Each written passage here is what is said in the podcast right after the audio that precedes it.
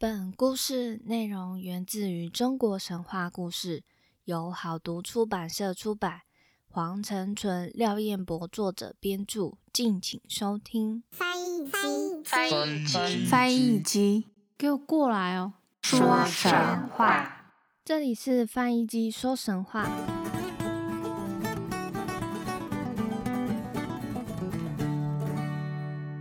欢迎收听翻译机说神话，我是翻译机。老实说，今天的这一趴中国神话故事，其实故事性非常少，主要是会介绍超自然信仰的神话，所以会跟大家介绍包含了天地的主宰、空间之神、命运之神、水灾旱灾之神，以及瘟疫跟医药之神。所以今天的资料量呢，真的是会超级丰富，大家呢不要听到睡着，先跟大家打预防针一下。那我们就开始今天的故事吧。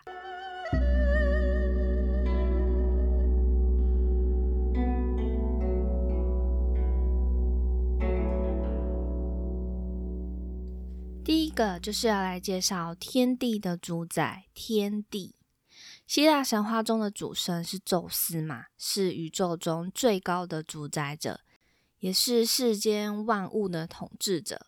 而在中国神话呢，是常见到的是“天地”两个字的出现，但很少提到他的长相、出身、武功或是一些风流韵事。我们大概都是从其他的神话得知，许多神都是他的子女，而且权势很大。你看，他能派后羿射日，还有可以拆散牛郎跟织女，还有三皇五帝、贤臣英雄都得受命于他。不过，以民族性的天神兼始祖来说，其实最早的话还是三皇五帝的部分。三皇的部分，我们之前有稍微带到一下。三皇的话呢，就是天皇伏羲氏。帝皇神农氏、人皇轩辕氏，也就是皇帝的部分。而最早主宰世界的，还是以皇帝为首的五帝。不过，因为种种的元素，在道教的兴旺时，道教的上帝玉皇大帝便逐渐取代了皇帝的主神地位。玉皇大帝呢，下方有五方大帝跟三官大帝。五方大帝就是五帝。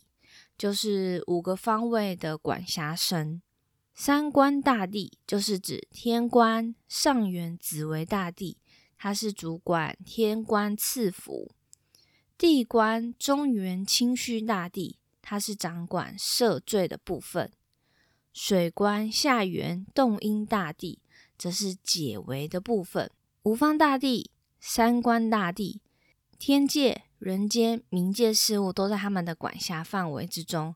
那此外还有一些，此外还有一些具有各种神格与神性的神奇，以及各种行业神和守护神等等。首先，我们就先来讲玉皇大帝。传说中，玉皇大帝的由来是在很早很早以前，有一位名叫敬德的国王，他有一位叫做宝月的娴熟皇后。可是两个人到了中年，膝下仍然没有孩子，国王非常忧虑，便祈求上天能得一子，以继承王位。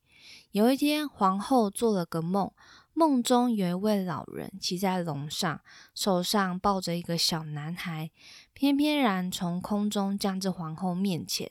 皇后赶忙要求老人把怀中的小孩赐给他作为太子，老人马上就答应了。隔天早上，皇后醒来发现，嗯，自己竟然怀孕了。不久就产下一子，取名叫玉皇。玉皇呢，他从小就非常怜贫济穷，经常把宫中的财物散于四民。他在父亲死后继位为王，但不久就让位给宰相，隐居深山中修心养性，医病救己。死后上天为神，成为掌生死祸福的玉皇大帝。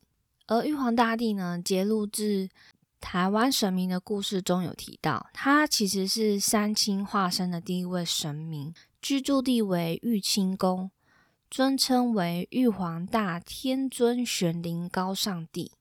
民间信仰呢，是视玉皇大帝为神仙世界的领导者，犹如人间的皇帝，掌管天界、地界、水界及一切神佛仙圣和人间地府的事都归他管辖，亦称为提公、提公咒、玉帝、玉皇、玉天大帝、玉皇、玉皇上帝，被视为众神的主宰。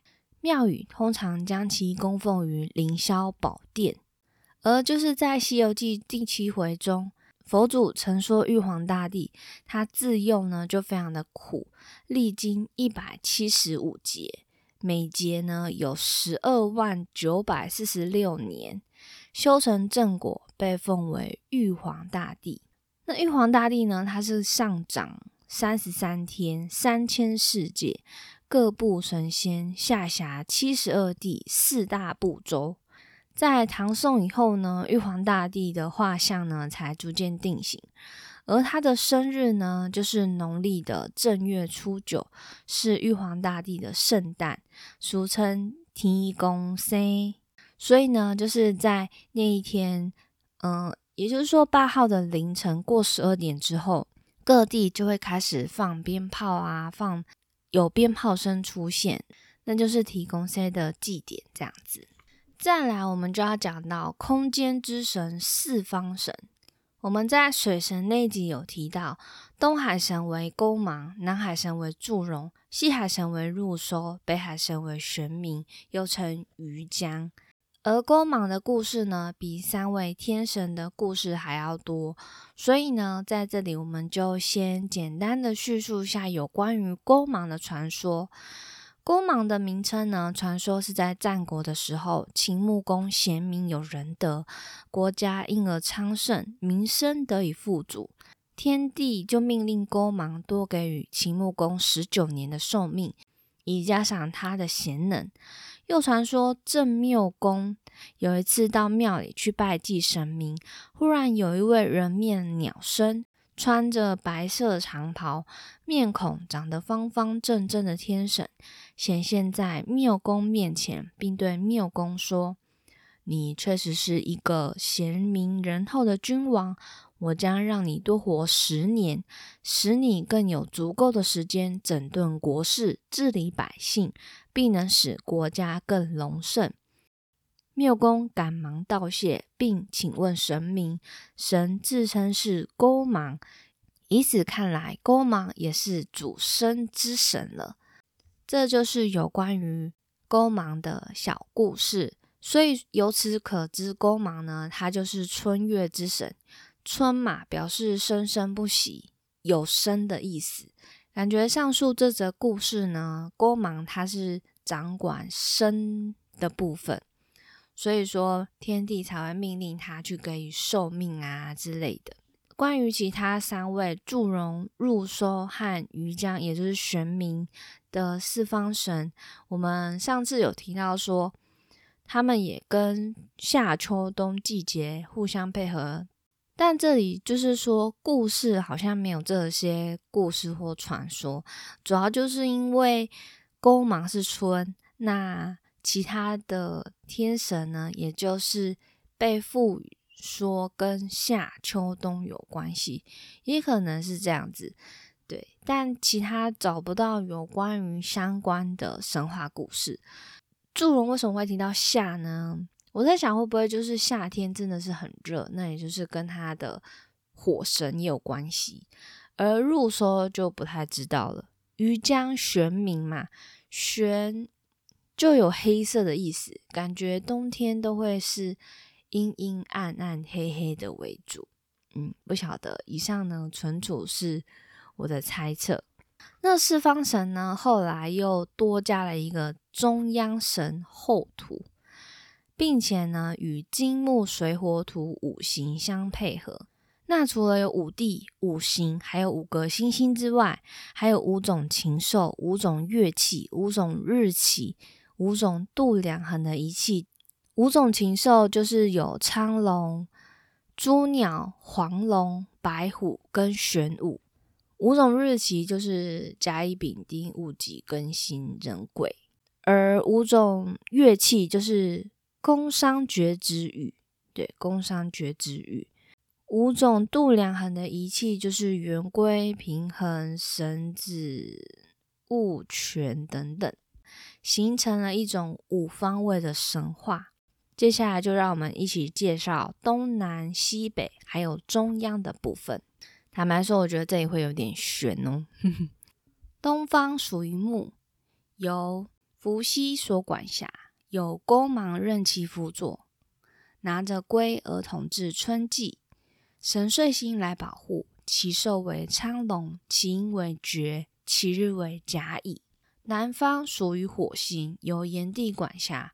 有朱明及祝融辅佐，拿着衡来统治夏季；有神荧惑来保护，其寿为朱鸟，其音为止，其日为丙丁。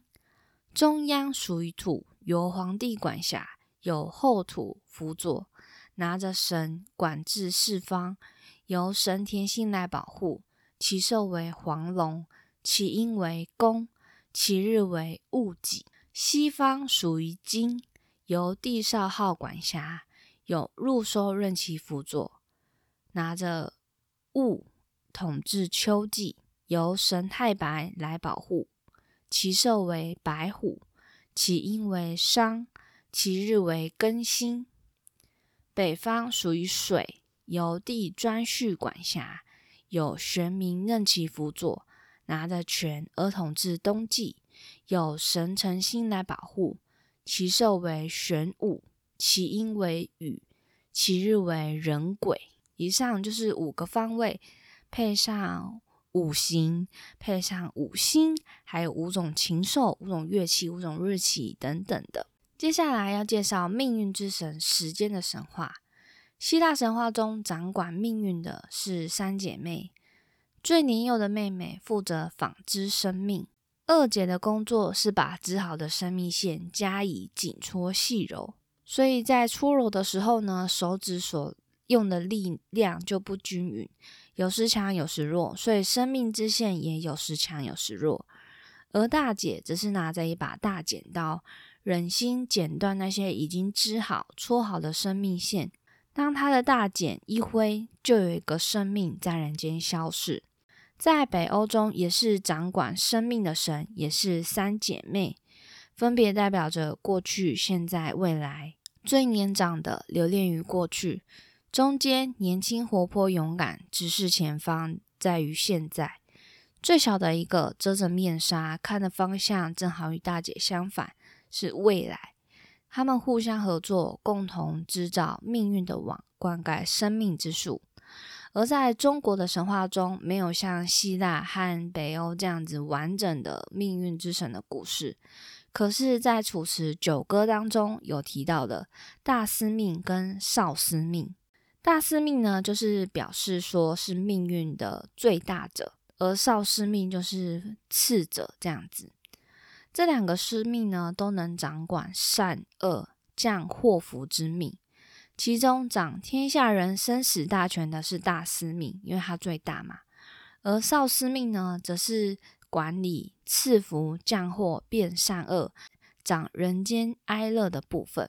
听说大司命呢是住在天宫里，来来往往都有仙童为他开天门，由天门进出。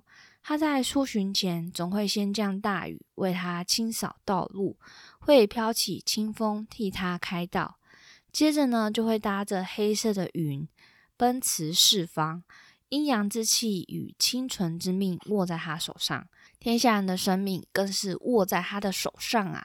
而少司命呢，他的住处四周种满百花种草，屋内呢摆饰着盛开的秋兰，她穿着荷花编织的长裙，很活泼似的，一下子随着风坐上云。游玩于九河之上，甚至还会借着风，像是划水一样随波冲浪。玩累了，就会跑去洗个澡，并在水旁行日光浴，晾干长发。所以呢，他的形象总是飘来忽去，形影无踪。但他的威仪赫赫，能判别是非，降灾于凶秽，赐福给良善者，为万民哀乐之所系，众民所向取法。那有一说，少师命呢是现今的祝生娘娘，所以呢，他其实有主子嗣、主缘、恋爱、婚配，还有主灾祥跟祸福的部分。再来第四个部分，就要提到水灾旱灾之神应龙跟女拔。相传在皇帝的时候，南方有一位酋长叫做蚩尤，因为不服皇帝的领导，起兵作乱。皇帝为了抵抗蚩尤，把应龙招来应战。应龙是一条长着翅膀、能飞行于天空的飞龙。皇帝命令应龙攻蚩尤于冀州时，应龙就开始囤积水下雨。可是蚩尤呢，却请来风伯雨师，命令他们刮最猛的风，下最烈的雨。应龙无法应付，只好任大地成为一片汪洋。皇帝呢，有一个爱女，叫做拔。他喜欢干旱，所到之处呢，风就不会刮了，雨就不会下了，大地变得干燥。他平常呢是住在大荒中的山上，穿着青色的衣服。那因为呢，皇帝见到应龙呢，他抵挡不住蚩尤，让大地都淹水了，所以只好命令女儿拔下降凡间。果然，女魃所到之处，马上风雨停息，水草干枯，干旱千里。所以呢，就消灭了蚩尤的狂风暴雨。可是，就在女魃建了大功之后，却被皇帝所遗忘，再也回不到天上去了。因此，他所逗留的地方都不下雨，人民为了干旱所困，苦不堪言。当时皇帝管田地的官得知这个情景后，向皇帝报告。皇帝呢就赶快把女魃安置。所以呢，这个就是中国最早最有名的汉神女魃神话。以上呢就是有关于水灾跟旱灾、应龙跟女拔的故事。那除了拔之外呢，其实在《山海经》也有提到许多鸟兽怪物的部分都和旱灾的发生有关。而这部分呢，我们就会在《山海经》的部分向各位介绍，在这里我们就不多加介绍了。最后一个是利益与医药之神，古代人呢就是把白匪视为利益的一个原型，它是一种野兽，长得像牛一样，头上呢长满白毛，像是戴着白帽，只有一只眼睛，带着蛇的尾巴。若是把它放在水边，水就会干涸；它若是踩在草地上，草原便会枯死。那若它出现在世间中，就表示瘟疫即将流行，也就是像现今 COVID-19 一样。而另外又有一种说法，表示主瘟疫疾病的是一个叫伯强的人，只要撞到伯强，非死即病。天哪，好严重哦！后来传说武帝中颛顼所生的太子。有三个死后变成异鬼，一个呢潜伏在江中是疟鬼，专门传染疟疾病菌；一个镇守在弱水，叫做王两，夜间呢会施展迷惑人的鬼魅伎俩，引诱行人失足坠河；另外一个呢会住在百姓家里面，喜欢附在孩童的身上，常常制造噩梦来吓小孩。使小孩受惊生病，人人称他为小儿鬼。因此，一般人家每年总是要找一些相命之士啊，来到家中念咒驱邪，以免遭受到疟疾受惊之灾。这感觉就是小时候很长的收惊的部分。不晓得大家有没有小时候有没有收过惊？我小时候有一次印象蛮深刻，就是小学，然后到一间私人的。家里面嘛，然后去收金，还有喝符水，但那时候已经忘记是因为什么收金，不知道是做噩梦还是身体不好啊之类的。对，但我我我有这个收金的记忆，那不晓得大家有没有？有的话呢，也可以跟我分享看看。那关于医药的神话呢？中国神话中就是有提到一座灵山，山上就长着各种的药草，能医治各种疾病。有十位巫医，包含巫贤、巫吉、巫盼、巫鹏、巫姑、巫真、巫里、巫底、巫谢、巫罗，他们就住在这些灵山上，浇灌、培植这些仙草神药。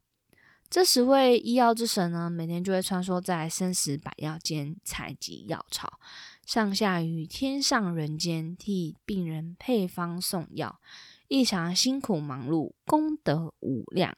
我这边好像只有听过乌篷，诶，不知道是不是因为有什么乌篷山还是之类的，其他的好像都没有听过。对，那以上呢，就是今天所提到的超自然信仰天神的故事。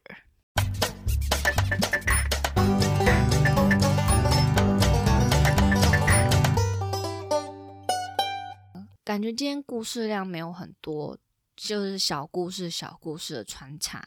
那今天呢，想要来补充应龙的部分。应龙呢，它又称黄龙，是中国古代传说中一种有翅膀的神龙。而听说它生下了麒麟跟凤凰，麒麟是走兽的老大，凤凰呢是飞禽的老大，所以应龙呢就是飞禽走兽的始祖。同时呢，应龙也是天之九龙之一，有“龙中之贵，龙之老者”的称号。听说呢，就是真龙上面有翅膀的，是天子的象征。而现今的台湾海洋委员会海巡署使用象征水神与战神的应龙，就是成为他们的标志。他们。这是双翅膀的神龙，也就是海巡署的象征。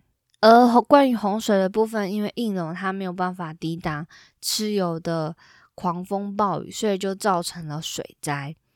那我们接下来呢，就要补充处理洪水的部分。大家知道最有名的治水，也就是大禹治水。大禹呢，他在受任。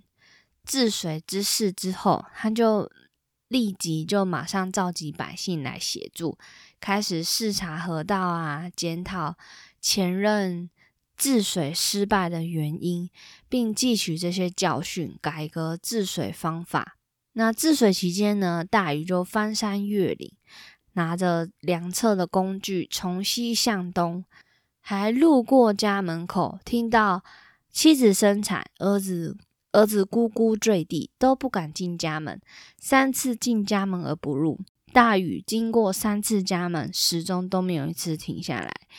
后来呢，大禹治水就成功了嘛？因为呢，他治水有功，人们呢就表达对禹的感激之情，就尊称他为大禹，也就是伟大的禹。呃，以上呢就是今天短短的补充应龙跟大禹治水的部分，都是短短的。而喜欢听翻译机说神话的朋友们，也欢迎到各大平台按下订阅并留言，也可以到 Instagram 或是 Facebook 搜寻翻译机说神话，都可以找得到我的一些资讯哦。今天讲的有一些内容啊，或者是图片，都会分享给大家，请大家不要错过哦。那我们就《山海经》故事见喽，拜拜。